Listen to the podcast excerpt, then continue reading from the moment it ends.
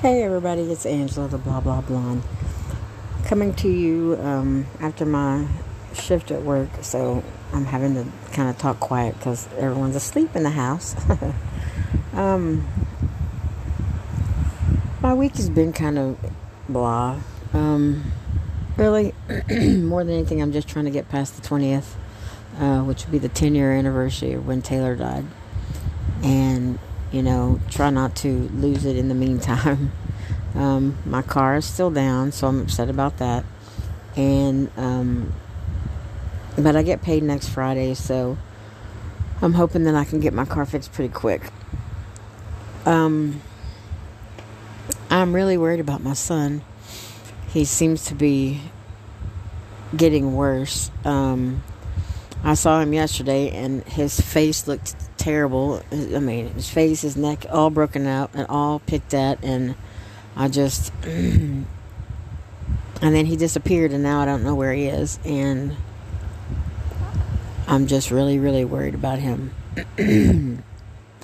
um, some of his friends around him are getting clean, getting going into sober living, getting jobs, holding down jobs, you know, like, and I don't know his his I don't know who his friends are anymore. Like I really don't. Like I don't even know if you could call them friends, the people he hangs with. But I don't know what to do. I don't know if there is anything I can do, but I feel like I'm going to lose him if I don't at least try. And you know, more than anything, I just want this kid to be okay. I need him to be okay. I just, I really don't think I could bury another kid. I mean, I really, really don't. And more than that, I just, you know, he deserves such a better, so much better in life than what he's settled for. And I mean, there's no way for me to make him understand that. He, I tell him I'm worried. I tell him, you know, and like I tell him that I'm kind of having trouble too, and he's uh, always there for me. But I, I don't know how to fix this. I don't know. I don't know what to do. And I'm just so worried about him. Like I'm so so worried about him. Um the on the other hand, I do like my new job. Um it seems to be doing going okay. We got I got asked earlier if I would come in extra and learn uh, how to operate one of the machines. Um, so that's good because that's more money and uh, more um, responsibility, and so I like that. Um, other than that, there's really not a whole lot going on. Really, not at all. I've been sleeping like I sleep all week long until I work. like, I don't know if it's because I'm sad, probably, or just because I just I have no motivation. I really, really don't. And Maybe it is because I'm sad.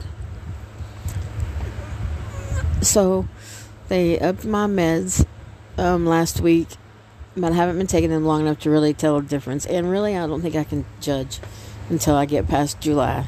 I really, really don't. Um, because, I mean, let's face it, like that's just got my whole mind captured and captivated or whatever, and I can't really think about anything else. Um, so, I don't know. I think I'm going to call it a night, and I'll just talk to y'all some more later. All right. Love and be loved. Bye.